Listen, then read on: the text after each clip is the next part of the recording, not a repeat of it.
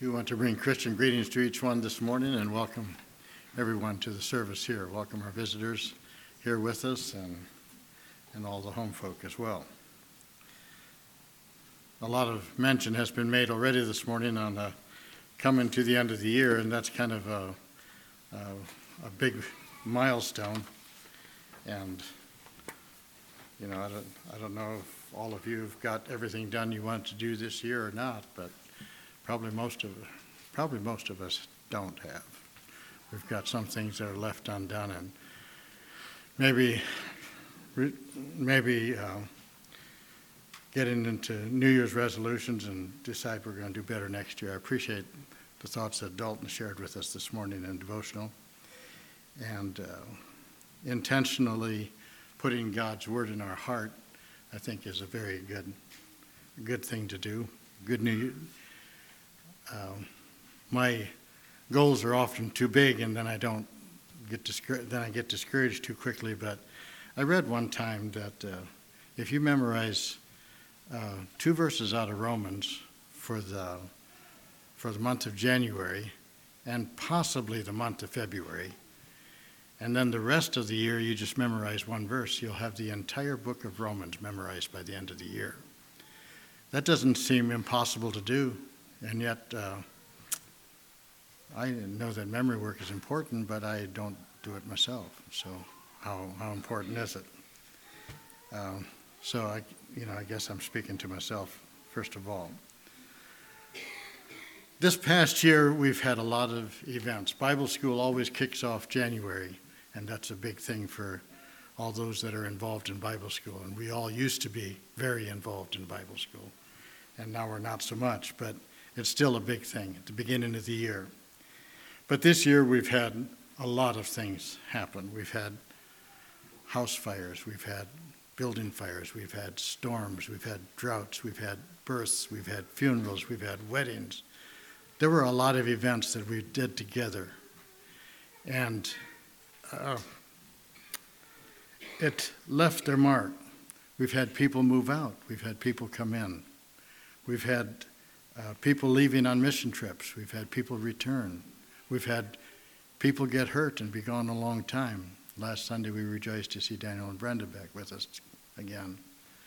So, those are some big, big things that happened to us. Um, I have to think of a story in the Old Testament about when the Ark of God was taken from Israel, and then after many years it was returned and it, it made kind of a um, sporadic journey, journey back into Israel. And at one point, Samuel took a stone and he set it there and he said, Hitherto hath the Lord helped us. And, and what was the name of that stone that he called it? What, was the, what did he call that stone? Ebenezer. And this morning we sang that song. Here I set my, here I place my Ebenezer. Let's see, what is it? How is that? Come down. Here I raise my Ebenezer.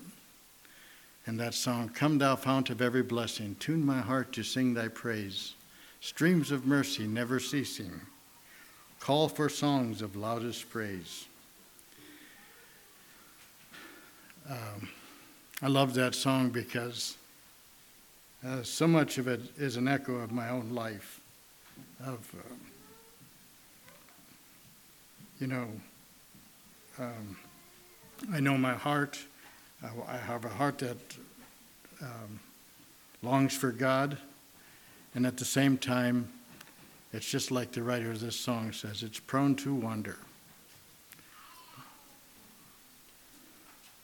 And that's what he writes. Prone to wander, Lord, I feel it. Prone to leave the God I love. Here's my heart. Oh, take and seal it. Seal it for thy courts above. And today um, we have, at this time in the calendar year, we have a, an opportunity to raise our Ebenezer and say, um, Hitherto hath the Lord helped us. We've said goodbye to some uh, people that were here a long time in our church. in this past year. And uh, memories fade sometimes, but uh, never less important.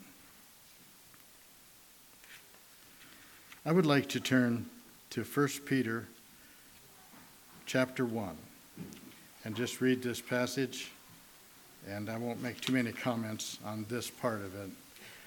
Um, Peter was a man that was at the beginning of the church age, and as he looked back, and as he looked for, as he looked back, he gave some he gave some uh, direction as to looking forward.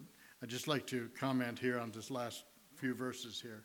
He says, For all flesh is as grass, and all the glory of man is the flower of the grass. The grass withereth, and the flower thereof falleth away. But the word of the Lord endureth forever. And this is the word which by the gospel is preached unto you. And so that's the closing chapter, that's the, the closing verses of that chapter. Now let's read, let's go over the first part of it.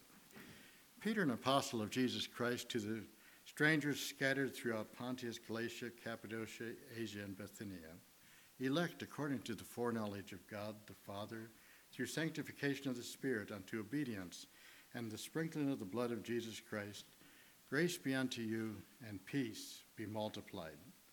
Blessed be the God and Father of our Lord Jesus Christ, which according to his abundant mercy hath begotten us again unto a lively hope by the resurrection of Jesus Christ from the dead, to an inheritance incorruptible and undefiled that fadeth not away, reserved in heaven for you, who are kept by the power of God through faith unto salvation, ready to be revealed in the last time, wherein ye greatly rejoice, though now for a season, if need be, ye are in heaviness through manifold temptation, that the trial of your faith, being much more precious than of gold that perisheth, though it be tried with fire, might be found unto praise and honor and glory at the appearing of Jesus Christ, whom having not seen ye love, in whom, though ye see him not, yet believing ye rejoice with joy unspeakable and full of glory, receiving the end of your faith, even the salvation of your souls of which salvation the prophets have inquired and searched diligently,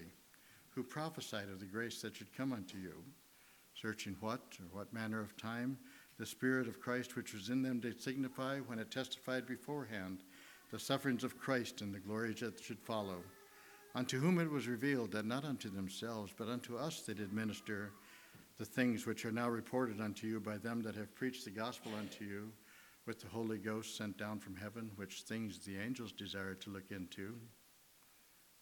Wherefore, gird up the loins of your mind, be sober, and hope to the end for the grace that is to be brought to you at the revelation of Jesus Christ. As obedient children, not fashioning yourselves according to your former lusts and your ignorance, but as he which has called you is holy, so be ye holy in all manner of conversation, because it is written, Be ye holy, for I am holy.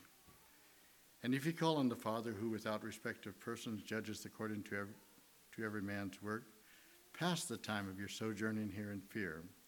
For as much as ye know that ye were not redeemed with corruptible things as silver and gold from your vain conversation received by tradition from your fathers, but with the precious blood of Christ, as of a lamb without blemish and without spot, who verily was foreordained before the foundation of the world, but was manifest in these last times for you who by him believe in God that raised him from the dead and gave him glory that your faith and hope might be in God.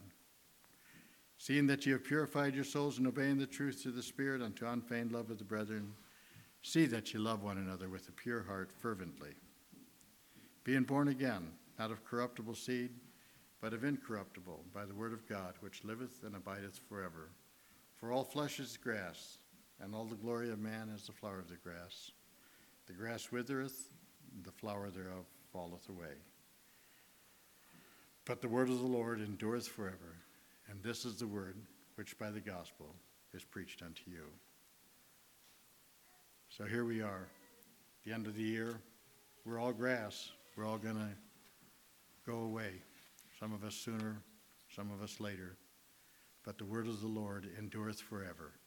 And that is where that was, that is what needs to be our anchor and our guide in life.